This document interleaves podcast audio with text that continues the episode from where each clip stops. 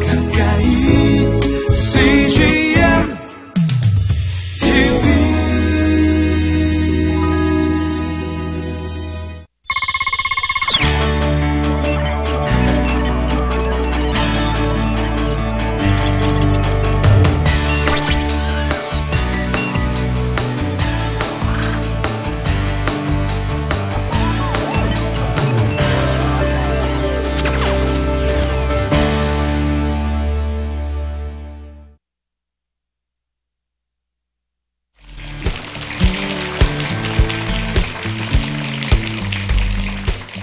안녕하세요. 반갑습니다. 저는 남자애들에게만 미술을 가르치는 청년, 남아미술 교육 전문가 최민준이라고 합니다. 반갑습니다.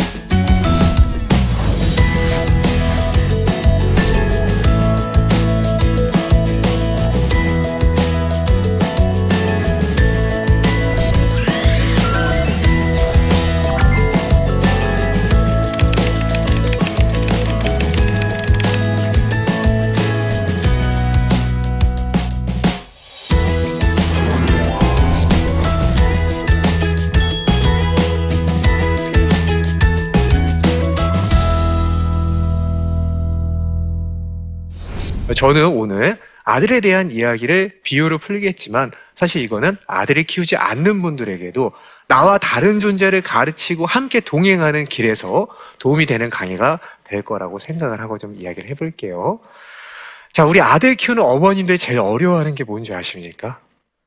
자, 첫 번째는 아들의 공격성입니다. 여러분들 어, 아마 아들 키우시는 분들 좀 이해하실 거예요. 우리 아들이 공격적인 놀이를 좋아합니까? 안 좋아합니까? 굉장히 좋아요. 놀라운 사실은 뭔지 아세요? 애들은 때리는 놀이만 좋아하는 게 아닙니다. 맞는 놀이도 좋아해요. 막 이렇게 맞는 순간에도 굉장히 즐거워요. 그리고 걔네들 언제까지 좋아요? 울기 직전까지. 울기 직전까지 웃어요. 맞으면서도. 그러니까 어머님도 어때요? 걱정돼요. 언제 말려야 될지 모른다고요. 아들 키우는 어머님들은. 우리 아동들의 문제를 보면 아동들은 여러 가지 문제를 겪고 있지만 그 문제 행동 뒤에 봤을 때 분명히 어떤 이유가 있단 말이에요. 그 이유와 그리고 그 행동을 하는 목적성이 있는데 그걸 이해하고 나면 생각보다 쉽게 풀리는 게 아동의 문제다라고 생각을 합니다. 자, 그런 의미에서 우리가 아동들은 아니, 아들들은 왜 공격적인 놀이를 좋아하는가에 대해서 얘기를 꼭 해봐야 될 것 같아요. 왜 그런 걸까요? 승부욕 때문에, 그죠? 그리고 또 힘이 막 넘쳐서, 그죠? 남아 돌아서 막 그럴 수도 있고, 그죠? 근데 저는 이거에 대한 대답은 원초적으로 이렇게 생각합니다. 그 이유가 없어요. 애들이 공격적인 놀이를 즐기는데 이유가 없는 거예요. 걔네들이 선택한 것이 아니다. 누가 선택해 준 거예요? 걔들은 우리 뱃속에 있을 때.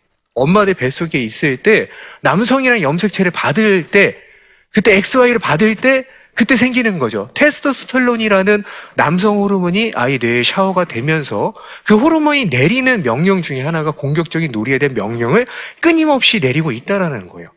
저는 여러분들이 혹시라도 아들의 얼굴을 바라보면서 혹시 손주의 얼굴을 바라보면서 어, 아들 네가 공격적인 놀이를 즐기지 않았으면 좋겠어라고 말씀하시는 걸 뭐라도 같아요?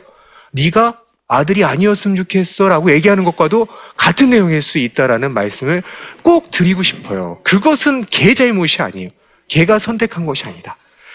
실제로 한 초등학교에서 이런 실험을 한 적이 있습니다. 학교에서 뭐 피구나 아니면 공격적인 놀이가 아이들의 공격성을 더 키운다라는 어떤 연구 결과 때문에 그 가설 때문에 실제로 한 초등학교에서는 피구를 전면 금지합니다. 그 공격적인 놀이를 전부 다 금지해서 그리고 나서 3년 동안 추적 조사를 했을 때 실제로 그 학교 폭력 사태가 줄었다 줄지 않았다? 전혀 줄지 않았어요. 오히려 소폭 향상에 대한 연구 결과가 있습니다. 자, 여기서 우리가 깨달아야 될 것은 뭐냐면 아들의 공격적인 놀이, 공격성을 봤을 때 그것을 꼭 우리가 아들이 선택했다라고 생각하지 않고 그것을 바로 이해해 주는 자세가 좀 필요하다. 공격적인 놀이를 계속 즐기게 한다고 해서 아들이 공격적인 성향이 잘하는 것은 아닙니다. 예를 들어 볼게요. 얘가 아들이 어, 태어나서 그림을 그리기 시작합니다. 종이에다 그림을 그리라고 하면은 보통 우리 아이들은 어떤 그림을 그릴 것 같으세요? 전부 다 졸라맨 나타나갖고 막 그죠 막 칼 들고 막 뭐 무기 들고 막 싸우고 있고 퓨퓨 막 허리케인 막 이런 거 하잖아요 그죠 자 이런 거 봤을 때 어머님도 이런 얘기 하신 경우 분명히 있으실 거예요 아들 이렇게 하면 얘가 맞으면 얘가 되게 아프대 그러니까 이거 하지 말자 이럴 때 있을 거예요 그죠 이렇게 하고 나면 어떻게 돼요 우리 아들들이 그 다음부터는 이런 그림을 엄마 앞에서는 잘 그리지 않습니다 엄마 앞에 잘 그리지 않아요 그러나 그 성향이 사라진 건가요? 아니죠. 진짜 위기는 언제예요? 엄마 앞에서 하지 않고 친구들과 은밀하게 공격적인 그림을 그리고 공격적인 놀이를 즐기는 순간이 우리가 취할 수 있는, 우리가 처할 수 있는 가장 큰 위기라는 거예요. 여러분들 자녀를 교육할 때 이런 얘기 많이 하시는 것 같아요. 민준아, 너 이러면 친구들이 너 싫어한다. 너랑 안 놀아줘. 이런 얘기 할 때 많으시죠?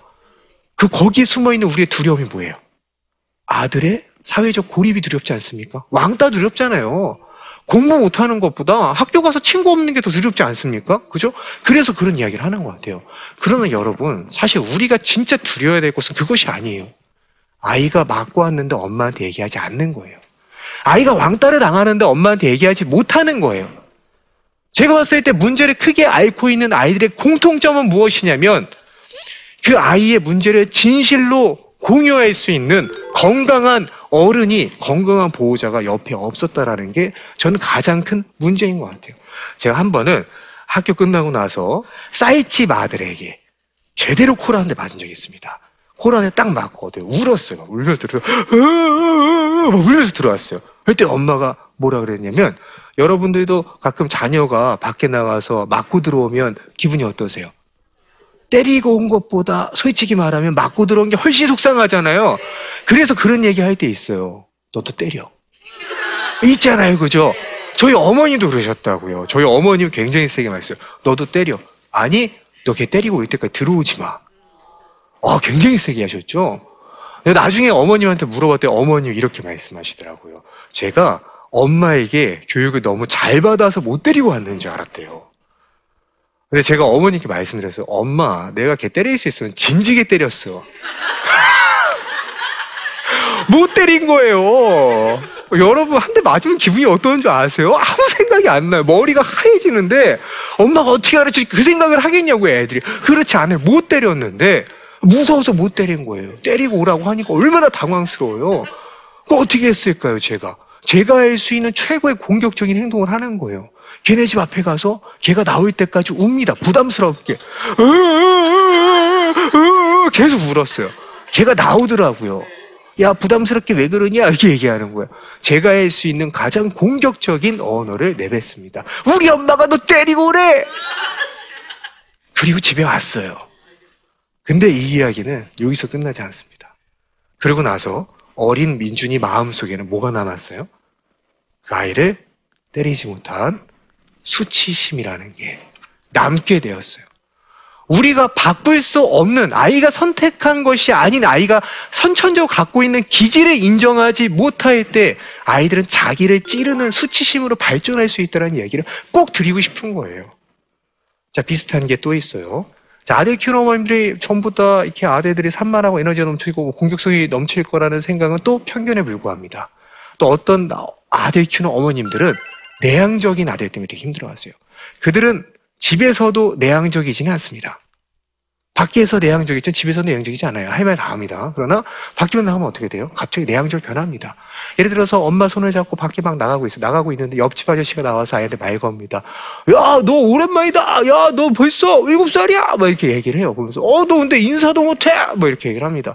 지금 어때요? 아우 저 아저씨 왜 저래? 라는 마음도 있으면서 또 반면에 야 한국 사회가 얼마나 힘든데 너 이런 넉살이 좀 있어야지 좀 이런 걸 반응 잘해야지 이런 마음도 있잖아요 근데 우리 아들이 내향적인 아이들 그게 선천적으로 안 돼요. 엄마 뒷다리에 숨어가고 안녕하세요. 인사 겨우 하고 온다고. 그러고 나면 어머님들이 걱정이 될 수 있어요. 그래서 이제 어머님이 한 어머님이 저를 찾아와서 그런 말씀 하시더라고요 선생님 어떡하죠? 제가 너무 내향적이라서 애도 내향적으로 잘하는 것 같아요. 이거 좀 남자답게 바꿔줄 수 있나요? 제가 이런 질문이 혹시라도 마음에 있으신 분들이 이 자리에 계실까봐 그분들에게 먼저 말씀을 드릴게요. 용서하시라는 거예요. 본인을. 아이가 갖고 있는 모든 결점을 본인의 탓으로 돌리지 마세요. 그렇게 되면 중심을 잃기가 굉장히 쉽습니다. 그리고 두 번째로 어머님을 용서하고 아이를 용서하세요. 왜냐? 그것 또한 걔가 선택한 것이 아니기 때문에 그래요. 여러분들 이 연구 결과를 꼭 기억하셔야 됩니다. 우리가 아이에게 레몬을 보여줄게요. 레몬을 보여주면 아이 입에 뭐가 고일까요? 침이 고이잖아요. 그죠? 근데 여기서 우리가 알아야 될 것은 내향적인 아이와 외향적인 아이, 일반적인 아이들이 레몬을 봤을 때 입에 고이는 침의 양이 다르다는 거예요. 내향적인 아이들은 입에 침이 훨씬 더 많이 고요. 무슨 얘기냐? 걔네들은 본인이 선택해서 내향성을 갖게 된 게 아니라 태어날 때부터 약간 외부 자극에 조금 더 민감한 아이들일 수 있다. 그런데 그런 아이들에게 계속 너 남자답게 좀 펴. 너왜 이거 못하니? 치과를 못 가요, 애가. 치과를 못 가면 아우 너 왜? 너 봐봐. 네 살짜리에도 치과 가지. 어? 너 왜 발표 못하니? 지금 여섯 살도 발표하지. 이렇게 하면 안 된다라는 거예요. 제가 이 이야기하고 나면 많은 분들이 그러면 선생 소장님 어떻게 뭐 아이를 포기할까요? 제가 뭐 어? 아이 저기 학부모 참관 수업 갔는데 애가 발표 못하고 오니 바보가 따로 없어요? 그냥 둬도 되나요? 그 얘기가 아니에요. 저는 그 아이를 포기하자는 게 아니라 그 아이에게 맞는 솔루션이 다 다르게 있다라는 거예요. 그 아이의 기질을 인정하고 해줄 얘기가 우리에게 충분하게 있다라는 거예요. 저는 내향적인 아이한테 발표를 가르칠 때 이런 얘기 굉장히 중요하다고 생각해요. 민준아, 원래 발표는 되게 힘든 거야. 아니, 원래 발표는 되게 힘든 거야. 그래서 봐봐. 발표 때 선생님이 팁을 알려줄게. 발표는 원래 힘든 거니까 네가 할 말을 전부 다 노트했어. 그 다음 발표가 제일 힘들어. 이게 제일 힘들어. 심호흡을 해. 심호흡을 세 번 하고 손 들어. 선생님. 그 선생님 네 이름을 부를 거야. 그때부터 아무 생각이 안 나. 일어나. 선생님 보면 떨리잖아. 네 노트로 선생님 가려. 그리고 읽어. 그리고 앉아. 이게 끝이야. 이렇게 얘기해 주는 게 필요하다라는 거예요. 아니, 이 솔루션이 굉장히 좋은 솔루션이라 말씀드리는 게 아니에요. 그러나 첫 문장, 원래 발표는 굉장히 힘든 거야가 그 아이한테 굉장히 자신을 용서할 수 있는 힘이 된다라는 거예요. 여러분, 한국 사회에서 이상하게 내향성이라는 게 단점으로 인식이 되고 있어요. 여러분도 어떻게 생각하세요? 내향성은 단점입니까? 장점입니까? 내향성은 장점이에요? 단점이에요? 그렇죠. 기질이죠. 내향성이라는 건 그냥 장점도 아니고 기질이에요. 그냥. 근데 우리는 그걸 너무 평가합니다. 그래서는 안 된다라는 거예요. 우리 아이가 갖고 있는 기질, 우리 아이가 바꿀 수 없는 것들 본인이 선택한 것을 인정해 줘야 됩니다.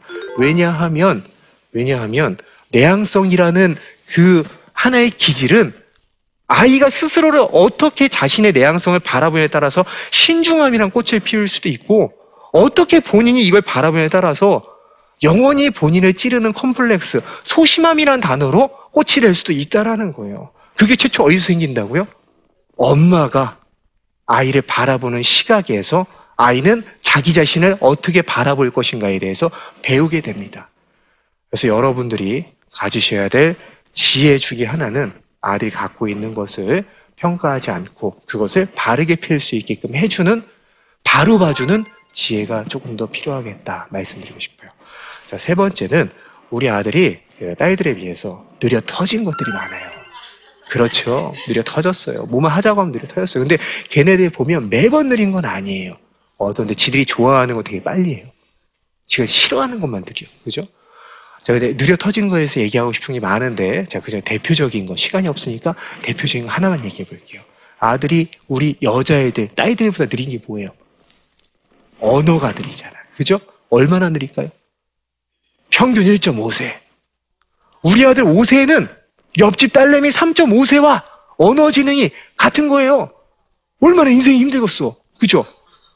자, 이걸 극복시켜주는 현실적인 방법이 뭐가 있을까요? 책을 읽어주고요. 엄마가 말에 많이 걸어보고요. 그리고 또 뭐가 있을까요? 노래끼리 어울려 놀기도 하고, 어, 너무 좋은 방법이에요. 또, 그리고 노래 불러주고 그리고 책 읽는 시간을 딱 정해서 규칙적으로 좀 해볼 필요도 있고 그리고 요즘에 뭐 한글 뭐 이렇게 지나가다 간판 있으면 좀 읽어보게끔 시키고 뭐 뭐뭐한 한글나라 뭐 이런 거 있잖아요 뭐 이런 거 한번 시켜갖고 교육도 해보고 라는 생각을 조금 버리자라는 거예요. 무슨 얘기냐면 우리가 아이가 갖고 있는 걸 자꾸 극복하려는 생각을 버리잖아. 지금 어떤 초점이 맞춰져 있는 거예요? 아이가 지금 못하는 거에 초점이 맞춰져 있죠. 그거에 조금 버리자라는 거예요. 자, 제가 아이들을 교육하면서 그 지금 말씀드린 것이 다 틀린 게 아니에요. 자, 지금 우리가 아들이 언어가 부족할 때 우리가 할 수 있는 것들을 정확하게 좀 구분해 볼게요. 자, 저는 이렇게 생각합니다. 여러분들이 어휘를 많이 사용하는 건 굉장히 좋은 거예요. 아이의 환경을 만들어주면 굉장히 좋은 거예요. 어머님이 어휘를 많이 다양하게 쓰면 쓸수록 우리 아들이 쓸 수 있는 어휘의 양도 늘어난다는 연구가 굉장히 많습니다. 그래서 여러분들이 많이 어휘를 다양하게 써주셨으면 좋겠어요. 그러나 그것을 강요하는 것은 안 된다는 거예요. 어머님이 아이에게 환경을 만들어주는 것까지는 좋으나 그걸 강요하는 걸 좀 줄이셔야 된다는 거예요. 예를 들어서 우리 아이랑 놀 때 어때요? 자, 엄마랑 기차 놀이 하자 하다가, 오, 갑자기 기차 이름 뭐지? 영어로 뭐야, 기차가? train. 이거 들어가잖아요. 이거를 좀 빼자라는 거예요. 자, 그, 이 부분에 대해서 그 아들러라는 심리학자는 아이들에게 뭔가를 가르치는 부분에서 이렇게 조언을 합니다. 아이에게 무언가를 가르치는 것은 말에게 물을 먹이는 일과도 같다라고 표현합니다. 자, 여러분들 말에게 물을 먹이려면 우리가 어떻게 해야 되죠? 말을 데리고 냇가로 가야 되잖아요. 그죠? 그 다음에 어떻게 풀어놓으면 말이 알아서 기다리다 보면 물을 먹고 싶어 하시겠죠. 근데 우리가 종종 말이 물 먹는 걸 너무 빨리 보고 싶어. 그래서 어떨 때가 있어요? 아우, 뭐 물을 왜 안 먹지? 안 먹을 때가 있잖아요. 그러면 먹었으면 좋겠어요. 말 갈기를 이렇게 잡아갖고, 아우, 물 좀 먹어봐! 이러면 이게 뭐예요? 이게 물고문이다. 저는 교육이 절대로 아이들에게 물고문이 돼서는 안 된다라고 생각을 합니다. 여러분들 이 자리에서 제가 한 가지 진리를 말씀드릴게요. 하나님의 아이를 설계할 때 꼭 이 진리를 넣어 놓으신 것 같아요. 아이들은 배우고 싶어 합니다. 잊지 마세요. 우리가 그렇게 하지 않아도 원래 배우게끔 설계된 아이들이에요. 배우고 싶어 하는 욕구를 꺾지 않아줬으면 좋겠습니다. 제가 남자애들에게 이런 조기 교육을 조금 더 금지하는, 반대하는 이유가 두 가지가 있는데요. 그 중에 한 가지는 뭐냐면, 제가 만나는 아이들은 이미 무언가를 좀 싫어하는 아이들을 좀 많이 만납니다. 선생님, 저 미술 진짜 싫어요! 미술하기 싫어요! 어떤 애는 동아리 싫어요. 선생님, 저 책에 있는 거 진짜 싫어하거든요. 어떤 애는 언어를 너무 싫어요. 저 언어 공부 너무 싫어요. 영어를 싫어요. 영어 싫어요. 걔네들 공통점이 뭔지 아세요? 배우면서 싫어하게 돼요. 저는 그거를 잃지 않았으면 좋겠어요, 여러분. 우리가 낱말 하나, 파닉스 하나 더 가르치려다가 그것을 배우는 거에 대한 즐거움을 잃게 만드는 게 얼마나 큰 손실인가에 대해서 말씀을 드리고 싶습니다. 두 번째 이유는 무엇이냐면, 어, 제가 아이들에게 가끔씩 종종 이런 거 물어봅니다. 엄마는 어떤 사람이니? 물어봐요. 그 아이들이 대부분 몰라요? 이러는데, 근데 많은 아이들이 또 이제 이런 얘기를 해준 아이들이 있어요. 이거에 대해서 좀 같이 공유하고 싶어요. 선생님, 우리 엄마는요, 저 자랑한 것도 되게 많잖아요. 엄마는 내가 못하는 것만 봐요. 난 전 그 얘기가 왜 그렇게 짠한지 모르겠어요. 우리 아들 생각해 보세요. 어떻습니까? 인정받고 싶은 욕구가 높아요, 낮아요? 굉장히 강해요. 막 인정받고 싶어요. 누구한테? 엄마한테. 내가 사랑하는 엄마한테 너무 인정받고 싶다고요. 근데 그들이 살아가는 세상은 어떤지 아세요? 엄마가 내가 못하는 것만 계속 바라보는 세상에서 살고 있다라는 거예요. 저는 그게 너무 마음 아픈 거예요. 안 그랬으면 좋겠어요. 근데 여러분들 마음도 이해는 가요. 여러분들 제가 5세 때 상담했던 어머님 되게 강건하세요. 선생님, 절대로 대한민국 주입식 교육에 우리 민중의 창의력이 뭉개지지 않도록 저는 꼭 지켜줄 거예요. 그랬던 분들이 언제 무너지세요? 7세 후반에 무너지신다고요. 선생님, 근데 애가 초등학교 가면 사람 그리 색칠하게 할 줄 알아야 된다. 근데 애가 바보예요, 바보. 막 이렇게. 그때 무너질 수 있다라는 거예요. 그 마음 되게 이해 가요. 초등학교 가면 큰일 날 것 같잖아요. 초등학교 가면 이거 못하면 바보 될 것 같잖아요. 너 이거 못하면 학교 가 선생님도 놀릴 수 있고, 그럼 너 상처받을 수 있어. 그러니까 엄마가 먼저 상처 줄게? 하면 안 된다라는 거예요. 우리가 그 상처를 미리 땡겨서 줄 필요가 없다라는 거예요. 우리 아이들이 살아가는 세상을 우리 아이들이 살아가는 세상을 내가 가장 사랑하는 사람이 내가 못하는 것만 집중하고 바라보는 세계로 만들어주지 않으셨으면 좋겠어요. 그게 우리가 해야 될 가장 중요한 의무 중에 하나가 아닐까. 우리가 아이들을 바라볼 때 가져야 될 가장 중요한 소명과 마음이 아닐까라는 생각을 해 봅니다. 우리 아이들은 누구에게 인정받고 싶다고요? 엄마에게 너무나 깊이 인정을 받고 싶은 존재들입니다. 그걸 이해하고 나면 우리가 지금 하는 행동들이 조금은 더 바뀔 수 있을 것 같아요. 자, 여러분들, 우리 자녀를 한번 떠올려 볼게요. 자, 우리 자녀 이름 한번 떠올려 보세요. 자, 우리 자녀 이름 뭐 민준이, 하준이, 뭐 하람이 다 있을 거 아니에요? 그죠? 떠올려 보세요. 걔 어떤 아이입니까? 뭐 하나만 바꾸면 참 괜찮은 아이 아닙니까? 뭐 하나가 하나예요? 혹은 둘인가요? 세 개인가요? 되게 많아요? 자, 그럼 그걸 지우시고 우리 아들이 갖고 있는 장점을 한번 떠올려 보세요. 우리 아들의 가능성은 무엇입니까? 여러분들 제가 앞서 질문한 것보다 뒤에 질문했던 거에 대해 대답이 좀 늦게 떠오르셨다라면 저는 오늘 강의 통해서 다른 거 다 기억 안 하셔도 돼요. 이거 한 가지만 기억하고 가셔도 오늘 강의는 성공이라고 생각합니다. 여러분들과 여러분들 자녀를 끌고 가는 키워드가 앞에 있는 키워드 아이가 갖지 못한 게 아니라 아이가 갖고 있는 가능성이었으면 좋겠어요. 그렇게만 돼도 저는 오늘 강의 성공이라고 생각합니다. 여러분들 자녀를 평가하는 방식은 두 가지 방식이 있습니다. 감점제와 가점제 방식이 있어요. 감점제는 아이에게 100점을 주고 아이가 실수를 할 때마다 점수를 깎아 내려가는 방식이에요. 가점제는 아이에게 0점을 주고 아이가 뭔가 시도할 때마다 점수를 주는 방식입니다. 여러분의 교육 방식은 어떤 방식입니까? 제가 요즘에 아이들을 만나보면 현장에 생기는 새로운 문제들이 있어요. 어떤 문제가 있는지 아세요? 제가 새로운 거를 얘기를 하면 말로만 잘하는 애들이 되게 많아요. 선생님, 저 이거 톱질 다 해봤거든요. 여섯 살 때. 또 글루건 해봤어? 어, 선생님, 그 여섯 살 때 제가 아빠랑 글루건 다 써봤어요. 그래, 그럼 한번 해보자. 선생님, 근데 저 뭐예요? 뭔가 하려고 하면 말에 자꾸 돌려요. 입으로는 잘한다고 얘기하는데 막상 하려고 하면 말에 자꾸 돌린다고요. 내가 새로운 걸 만났을 때 그거에 대한 설레임보다 내가 이걸 못했을 때 선생님 나에 대해서 안 좋은 평가를 하는 게 더 두려워. 감전제 교육의 가장 큰 폐해가 아닐까. 새로운 곳에 설레고 도전해야 될 아이들이 선생의 평가를 먼저 두려워하고 있습니다. 저는 그러지 않았으면 좋겠어요.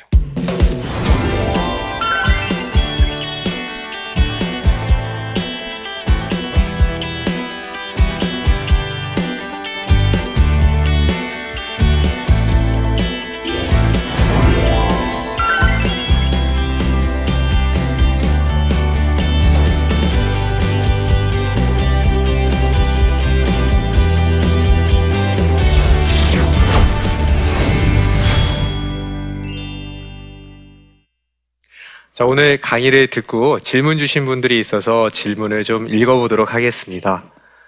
자, 소장님께서 남자아이들만 교육하게 된 특별한 계기가 있으신가요? 네, 궁금하시죠? 아, 제가 지금은 그래도 30대 중반이고 아이도 있고 한데, 처음 남자애들 교육 시작할 때 20대 초반이었어요. 20대 초중반 정도 남자애들만 교육하겠다 생각을 할 때가 그때였습니다. 아, 지금 생각해보면 저는 가장 큰 동기는 이렇게 생각을 합니다.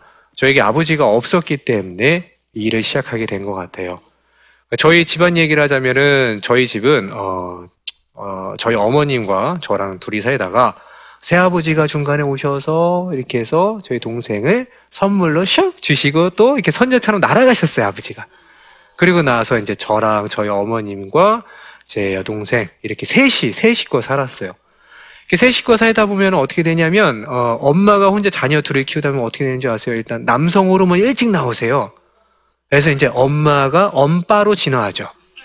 엄마인데 아빠 목소리가 나와요. 막 이렇게 야 자식아 이런 거 굉장히 강성이 되십니다.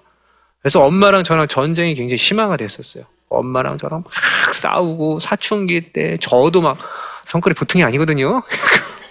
그 엄마랑 그냥 엄마 내가 뭐 어쩌고 막 싸웠어요. 근데 이제 주변의 친구들도 엄마랑 많이 싸워요. 근데 저랑 차이점은 뭐냐면 싸우고 나서 대화할 아빠가 저한테는 없는 거죠.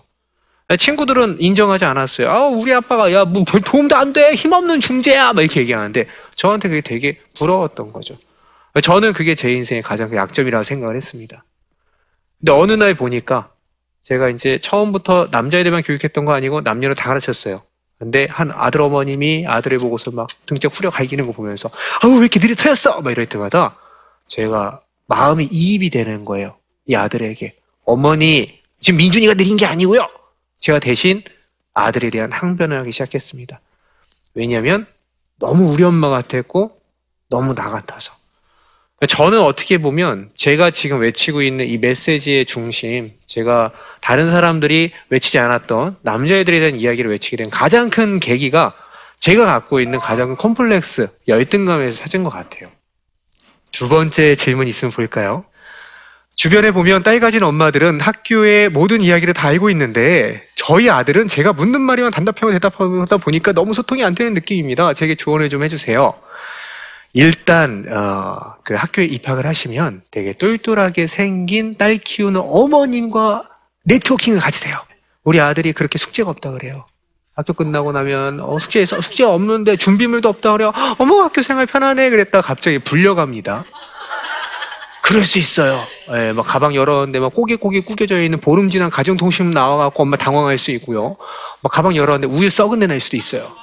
예, 우리 아들들이 생각보다 자신의 이야기를 잘 안 해줍니다. 그 두 번째로는 아들과 대화하는 방법을 조금 바꿔보셨으면 좋겠어요. 자, 여기 계신 어머님들을 한 10분 정도 제가 앉혀놓고 제가 20분 정도 자리를 비웁니다. 제가 어머님들 친해지는데 충분한 시간이 충분하지 않은 시간이에요. 충분한 시간이에요. 그죠? 우리 어머님들은 서로의 눈에 봐 필사의 대화법이 있어요. 몇 개월이에요? 하면 대화가 통해요. 어머님들은 아이가 몇 개월인지 그냥 아무 정보도 필요 없어요. 그냥 뭐 서로 갖고 있는 서로 눈만 보고도 어머 언니는 벌써 뭐 아이들이 장성했는데 피부 되게 좋다 이러면서 대화가 된단 말이에요. 근데 여기 계신 어머님들이 아니라 아버님들을 열 분 앉혀놓고 나갔다 들어오면 어떻게 돼요? 20분 동안 제 자리를 비워도 친해지는 일은 극히 드물다. 그분들은 이제 핸드폰과 모라일치가 되는 게 훨씬 더 많죠. 자, 그렇다고 그분들이 대화를 못하는 존재들이 아닙니다. 언제 대화를 하시죠? 시간을 더 들여보세요. 대화하고 싶지 않은 게 아닙니다. 대화하는 방식이 다른 거예요. 자, 어머님들은 대화를 할 때 서로의 눈을 바라보고 관계 지향적인 대화를 많이 하세요. 그런 남성들은 대화를 할 때 서로 눈을 바라보고 하는 것보다 같은 목표물을 향해 걸어가면서 나란히 목표 지향적인 대화를 하는 게 조금 더 익숙합니다. 그걸 이해하시면 아들에게 대화가 대화를 하실 때 그냥 일로 와봐, 너 일로 와봐, 엄마 얘기 좀 이거 말고 혹시 엄마랑 산책 좀 할까? 산책을 하시면서 두런두런 얘기해보세요. 우진이 근데 짝꿍이랑 싸웠다면 어떻게 됐어? 물어보세요. 그러면 툭툭 나옵니다. 근데 그게 와봐, 너 우진이 어떻게 싸웠어? 이렇게 하는 순간 갑자기 애가 마음에 그 빗장을 걸기 시작하죠. 네, 그래서 그렇게 하지 마시고 아들이 만약 산책을 싫어한다. 그럼 아들이 좋아하는 레고를 같이 한번 해보세요. 레고를 하면서 해보시고. 자, 이해 가셨어요? 이 노하우가 상당히 도움이 되는 것은 또 집에서 말 잘 안 하시는 분이 한 분 더 계시죠? 말 안 통하는 분 한 분 더 계시잖아요? 그죠? 예, 그분한테도 이게 마찬가지일 수 있어요. 예. 저는 여기서 오늘 강의를 통해서 여러분들께 어, 지금까지 우리가 알고 있었던 상식 중에 한 가지를 좀 없앴으면 좋겠어요. 아이가 백지라는 이야기를 좀 지웠으면 좋겠습니다. 우리가 아이가 백지라고 생각이 들면 우리가 편해들게 되는 것 같아요. 그러나 제가 지금까지 만난 아이들은 백지가 아니라 희미하게 밑그림이 그려져 있는 미색 종이였습니다. 자, 우리한테 필요한 자세는 뭐죠? 아이를 그리려고 하기 전에 아이가 어떤 밑그림을 갖고 태어났는가? 하나님이 내가 창조한 아이가 아니라 하나님이 주신 아이가 하나님의 어떤 밑그림을 갖고 태어났는가를 바라보는 것부터 시작을 해야 되고 그것이 존중이다. 라는 말씀을 드리면서 오늘 강의는 이것으로 마치도록 하겠습니다. 제 강의 들어주셔서 감사합니다.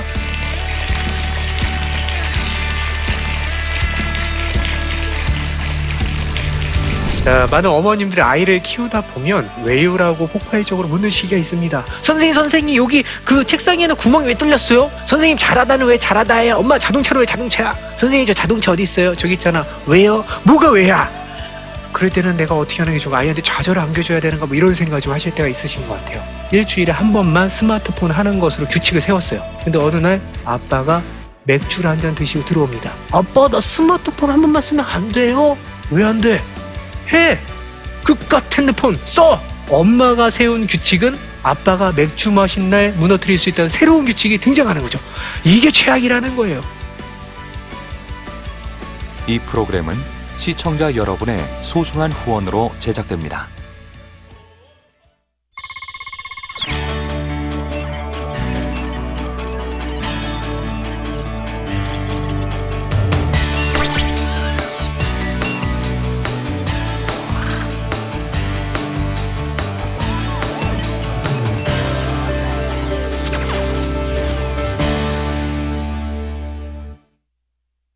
여기 있죠. 외로운데.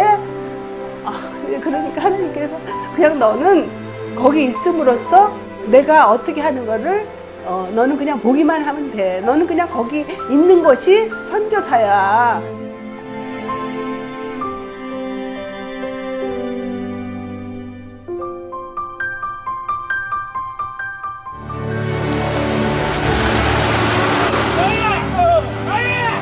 육개월을 그냥 손꼽아 기다리면서 이 산골까지 올까 했는데 드림 컴츄르다. 네, 정말 좋았어요.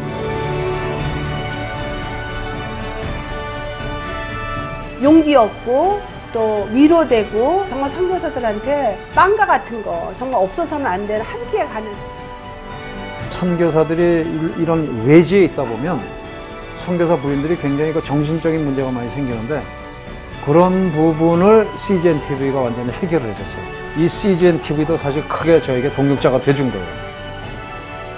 온 세상을 위한 복음의 통로 세상을 섬기는 방송 CGN TV 감사합니다. 사랑합니다.